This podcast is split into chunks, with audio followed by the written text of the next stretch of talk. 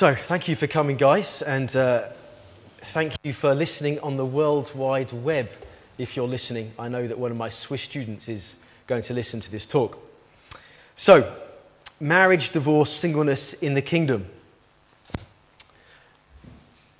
Topical subjects. So, a few questions. What are your views on marriage and divorce tonight? Do you have a high or a low view of marriage?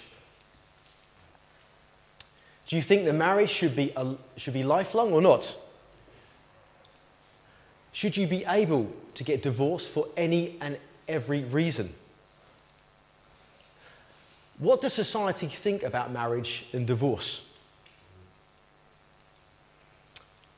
And I've got a question for you. This is not a rhetorical question. Who is this man on the right? Does anybody know? He was in the media recently. That's right, someone said Philip. It's Peter Phillips and his family. The guy here on the right is Peter Phillips. He doesn't look very happy, does he? So, sadly, he announced his divorce last week. He was married in 2008, a month after I was married in May. And sadly, he's getting married. He's got two lovely daughters, as you can see, and a Canadian wife. And it seems as they were incompatible. There wasn't any hint of sexual immorality in their relationship. And it's just, I want to exemplify that marriages end, don't they? And often in divorce. And this guy, Peter Phillips, is the Queen's eldest grandson. And this is the society we live in today. There is a lot of divorce. So, let's move on. So, just a few trends, just to whet your appetite. So, we can see that statistically, since 1972, here, that there has been a steady decline in marriages of the opposite-sex couples. You see that. You can't really see the number 1,000. I think that's, 400,000 has gone down.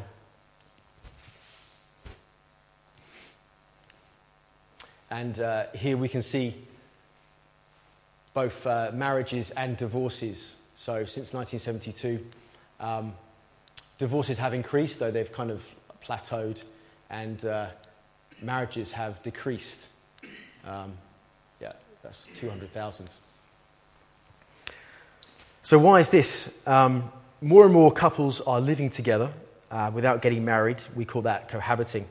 Apparently 88% of couples now cohabit, which is 9 out of 10 couples. Why is this? Well, there may be many factors. And I think I've got them here. Oops. No, I haven't. I thought I had them. I haven't. Cost of weddings. The average wedding was about £15,000, I think, when I got... now it's much higher, I think. Yeah, probably £30,000. So it puts a lot of people off. Marriage is seen as restrictive, isn't it, in our society? Some people want... this hedonistic individual freedom and want to have as many sexual partners as possible. There's the so-called open marriage. Well, not so-called, it is. I had a French student stay at Olivet School, and he and his wife had an open marriage, so he could sleep with anybody he wanted, and his wife also could sleep with anybody they wanted. So they wanted this sort of liberal open marriage, and this happens now, doesn't it? I read recently an article on the internet about this. People don't want to be tied down. Commitment. People are scared of that, a lifetime with one person. People might say it's not necessary. You can be committed without a public ceremony. And it's easier not to get married anyway, isn't it? Just move in together. It's a lot easier. And added to the societal ways of thinking, we now have the so-called same-sex marriage enshrined into our law. I don't know if you saw the media recently, but Northern Ireland had its first same-sex wedding the other day. So what does the Bible say about these topics? How does Christ define marriage? What does he say about divorce and singleness? And what should a Christian marriage, look like? What makes it different? Let's look at our text. So if you have your Bibles, please have chapter 19 open.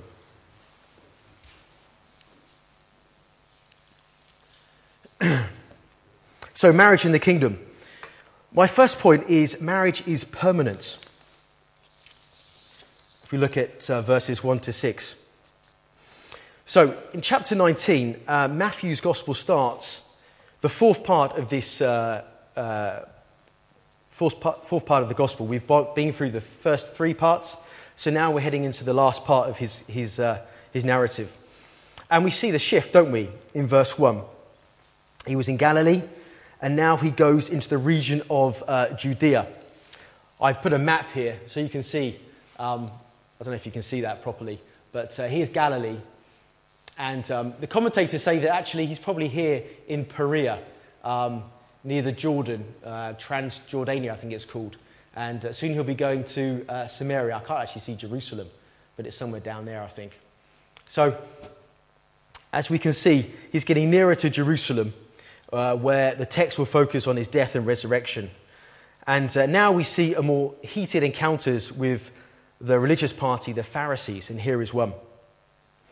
So just for you to know, the Pharisees were a strict religious sect that adhered to the Mosaic law and to the teaching of the prophets. And they pretended to be holier than others. And they asked Jesus a tricky question, don't they, in verse 3. Let's read.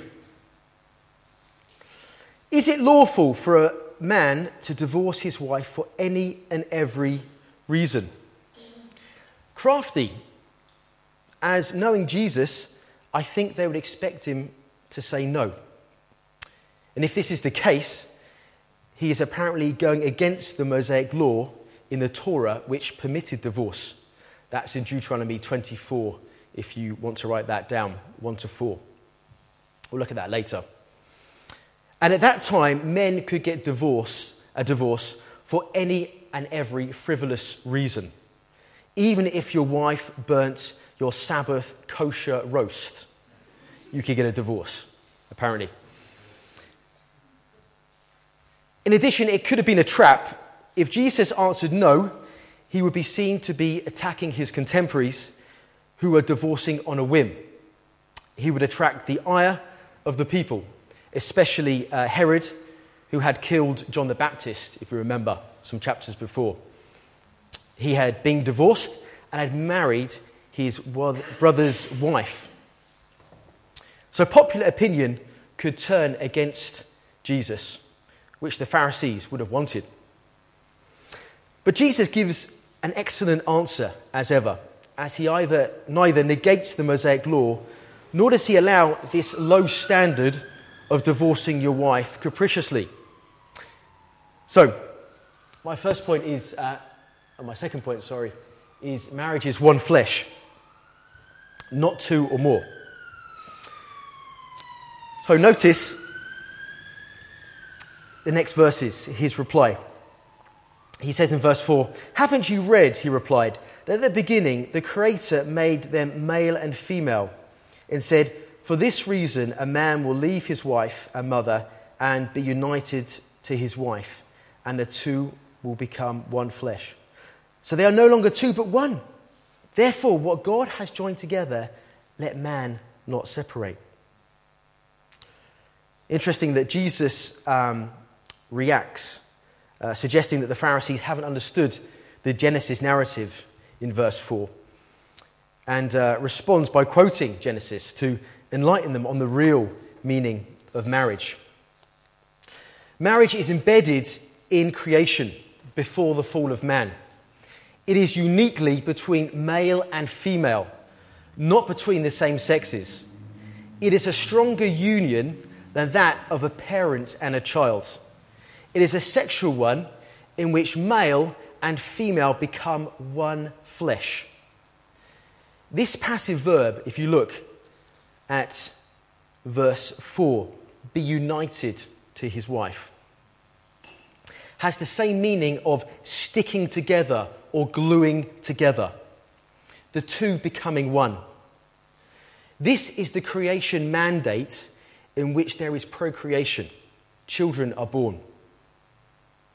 Man and woman are made from the same thing, dust, but they are different in many ways, complementary to each other. Isn't this a beautiful, mystical union? One in which represents Christ and his bride, his people. This is an exclusive, permanent, till death do us part. A unique, continual, unbreakable bond. Formed in paradise. This was before the fall. For richer, for poorer, for sickness and in health. This was God's plan from the beginning. Did you see that? That at the beginning, the Creator. This is God ordained, and which man should not separate. Divorce wasn't even an idea. This came because of man's sin. I read in a commentary, it says, man undoing God's original plan.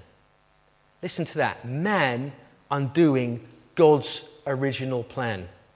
How shocking that we have the audacity to break up God's work. That is sad, isn't it? So Jesus has a very high view of marriage. Do you?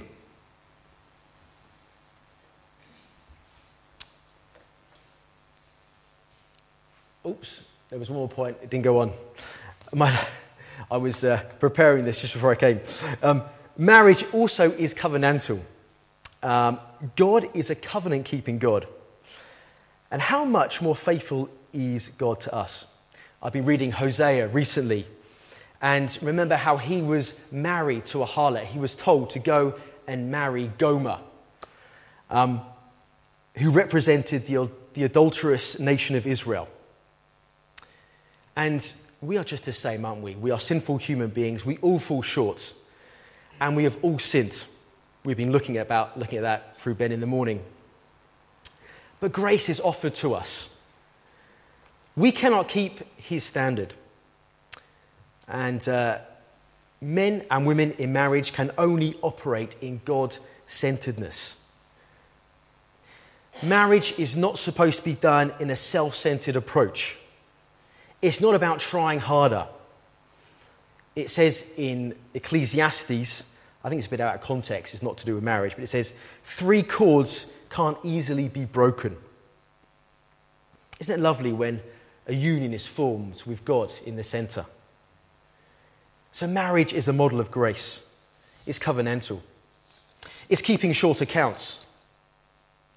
Remember, if you are married, you have not just made a vow to your spouse, but you've done this under God. Marriage is a covenant, and we are accountable to him. So, can I ask a few questions? How is your marriage doing in the kingdom if you're a believer and you're married? Are you submitting to one another in love? Husbands, are you truly loving your wives like Christ loves us, sacrificially? Understanding your wife's needs, listening to her, supporting her, and caring for her. As a wife, are you doing likewise, loving and supporting him? Are you spending quality time together? How much time do you make for one another? Is there anything that needs to change? And a word for singles. If you're single and you want to marry, do you see the seriousness and permanence of a lifelong commitment to one person? Make sure you marry a person who has the same high standards as you do in this regard, as we've been thinking about. There is a maxim, marry in haste and repent in leisure. And this is true, isn't it, for so many couples. Your life partner should be a believer. My good friend Anthony Smith, some of you know him, gave me some sound advice though he had never had a girlfriend. And he said, Mark, GG, godly and good looking. So I give you that if you're looking for a spouse. Two ingredients that help me. Obviously, the good looking bit is very subjective. You might not find somebody good looking, but the other one does. And you should seek Christian counseling if you're thinking, if you're engaged, actually, really.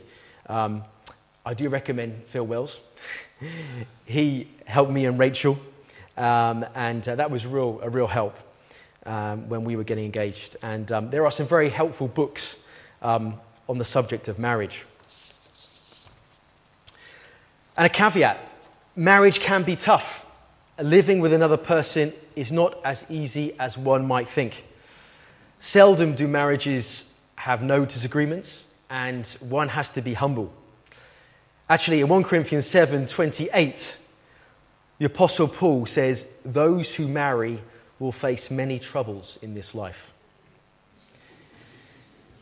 Now, this links to Steve's sermon last week. Forgiveness is needed. To have solid,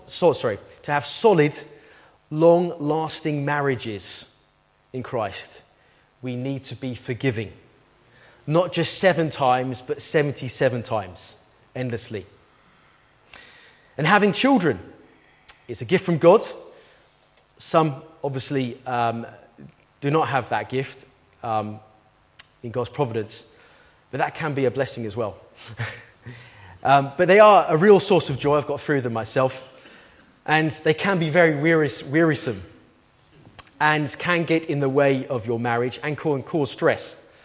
And this makes marriage even more onerous and can even cause separation.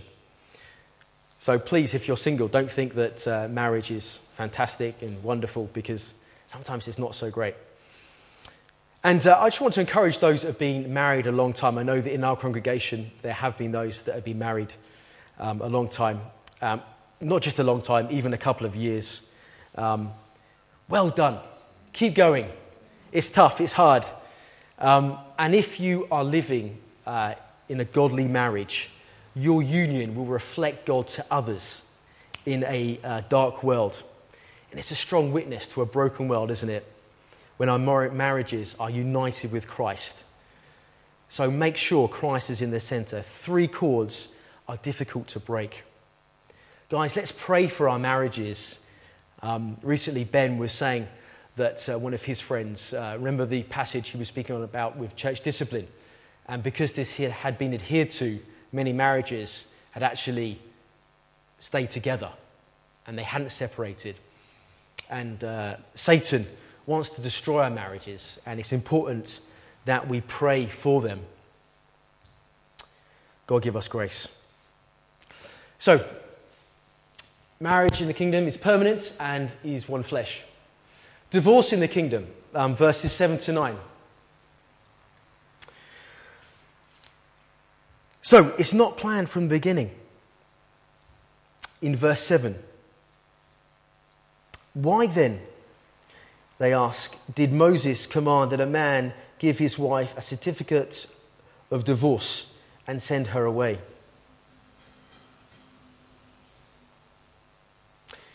So, because of Jesus' answer, the disciples say this.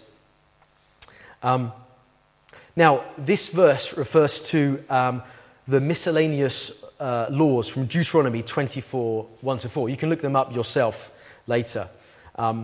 I'm not going to go into them right now, but this was a concession. It wasn't a law, a command, sorry. And it was due to the hardening of hearts, if you see that in verse 8, because your hearts were hard. The law was to protect the rights of divorcees, especially women, but had become more of a norm than a concession. And notice how in verse 8, Jesus rebuffs the scribes. As I said, he uses the word permitted. Jesus replied, Moses permitted you. It wasn't a command. It was because of their stubbornness. One commentator said, perhaps meaning it was their unresponsiveness to God's will and his mind. So these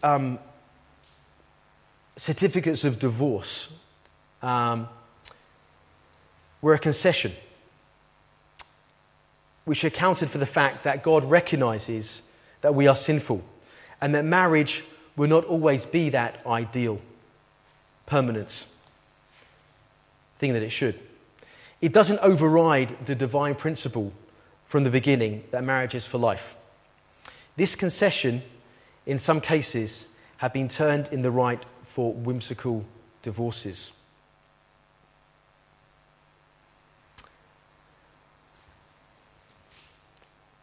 The exception, fornication, infidelity, unfaithfulness. Did you see that? So secondly, in verse 9, I tell you that anyone who divorces his wife except for marital unfaithfulness and marries another woman commits adultery. Jesus states the only exception to divorce is fornication or marital unfaithfulness. The Greek is porneia and means any sexual immorality. Thus, whosoever remarries without this exception is committing adultery, the seventh commandment. In Jewish custom, a man and a woman were considered married during their betrothal period, or we would say their engagement before the wedding. If there was any sexual immorality during this time, there would be grounds for divorce, as was the case with Joseph when Mary was said to be pregnant. The marriage bond is tied uniquely with sexual union. So any defilement of this is grounds for divorce.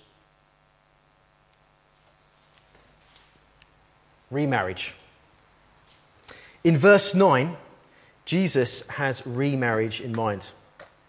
Now, this is a difficult and pastorally sensitive issue. Notice in the text in verse 9, it only refers to the innocent party in a divorce, and only in the exception clause. Some allow remarriage based on 1 Corinthians 7:15. An unbelieving spouse leaves the believer. However, the context does not mention remarriage, but only says a believer is not bound to continue a marriage if an unbelieving spouse wants to leave. Others claim that abuse, spousal or child, is a valid reason for divorce, even though it is not listed as such in the Bible. While this may very well be the case, it's never wise to presume upon the Word of God. And throughout the Bible, there's reconciliation, isn't there? The non-guilty spouse can still forgive and allow his or her partner to return. And some of us know a minister locally who did commit adultery, and his wife allowed him back. But in many instances, a spouse is unrepentant and continues in sexual immorality. That is where this passage, Matthew 19:9, can possibly be applied. And many also look to quickly remarry after a divorce, when God might desire them to remain single. Remarriage after a divorce may be an option in some circumstances, but that does not mean it is the only option. So there we go. Divorce in the kingdom is not planned from the beginning. The exception is fornication, and there is room for remarriage with the clause. And lastly, singleness in the kingdom. Verses 10 to 12. The disciples said to him, if this is the situation between a husband and a wife, it is better not to marry. Jesus replied, not everyone can accept this word, but only those to whom it has been given. For some are eunuchs because they were born that way. Others were made that way by men, and others have renounced marriage because of the kingdom of heaven. The one who can accept this should accept it." So here in verse 10, we see that the apostles have a surprisingly low view of marriage and suggest that one shouldn't get married because of the high standard which is set. Unhelpfully, some people have said to singles, "You haven't met the right person yet. Just trust God and he'll give you Mr. Right or Mrs. Right." And we must be careful that the world's way of thinking doesn't come into the church. Society sometimes says your true security comes through a relationship with a person. This is a lie. Our identity and security are in Christ. Singleness has its merits, more than merits, advantages. Have I got that there? Oops. Oh, this is the Message version, by the way, which I've just put on there for you to read, which I think reads in a different way.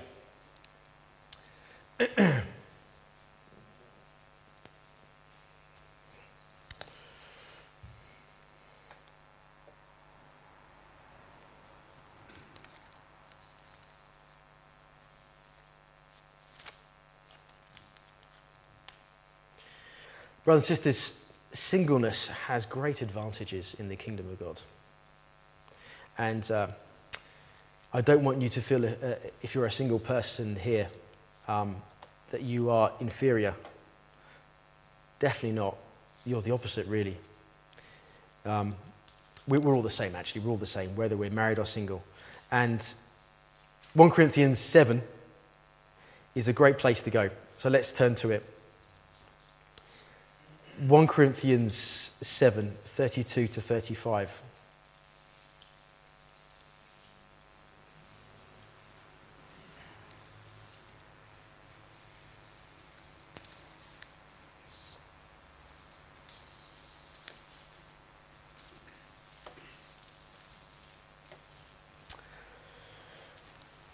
So this is Paul speaking about marriage and singleness. "I would like you to be free from concern. An unmarried man is concerned about the Lord's affairs, how he can please the Lord. But a married man is concerned about the affairs of this world, how he can please his wife. And his interests are divided. An unmarried woman or virgin is concerned about the Lord's affairs. Her aim is to be devoted to the Lord in both body and spirit. But a married woman is concerned about the affairs of this world, how she can please her husband. I'm saying this for you, your own good, not to restrict you, but that you may live in a right way in undivided devotion to the Lord." So, if you're single, be encouraged this evening that it's a calling. Is that one of my points? Yeah, singleness is a calling. And it's fantastic, it's great. When single people are in the church, they're using their gifts for the glory of God. And I see that in our church.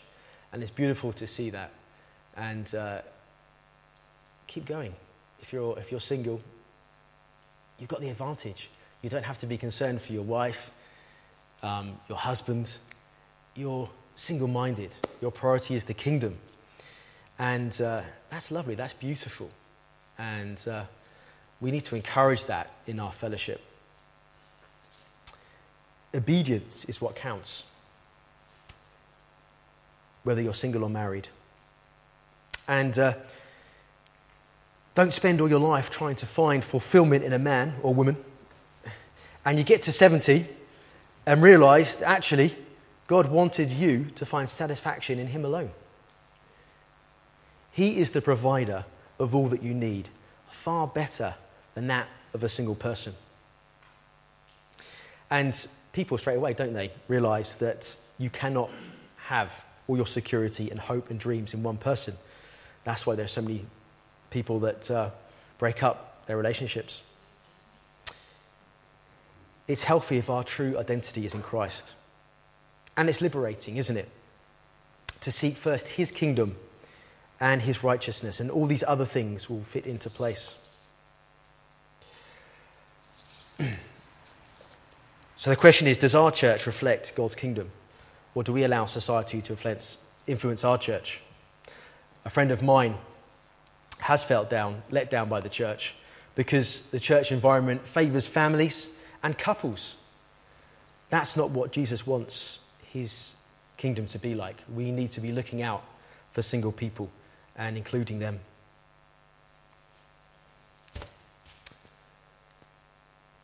Okay, I had some conclusions, but it's not on the slideshow. I think this is the old version I had. So, to sum up, what does marriage reflect? Well, it reflects that relationship that God has with his people, doesn't he? Doesn't it? The Christ and his church. Don't take marriage lightly. Work at your marriage with God's strength. The hard way is the best way. To live in lifelong commitment with your spouse. It's easier, isn't it, to just go and have another relationship. But actually, the hard way is the best way. Divorce does happen, and even in the Christian community, sadly, because they're a result of sin. And if you're a divorcee here this evening, I don't want you to feel that you are under sin. You can live in freedom that Christ loves you, you are not second rate, and that God has a plan and purpose for you, and you're not on the rubbish heap. You can lift your head up high knowing that Christ has died for you. And singleness is a calling, and one that has many advantages. And if you're a non-believer tonight, doesn't this model of marriage and singleness attract you to the kingdom? Wholesome living under God, with God and in God. This is true security in love, living in a relationship with him. So the gospel call is for you. Will you come and give your life to faithful Jesus, who promised to never divorce you, to keep you in his loving arms through sorrow and joy? Who else can offer this true satisfaction but in Christ alone? Come to him. Amen.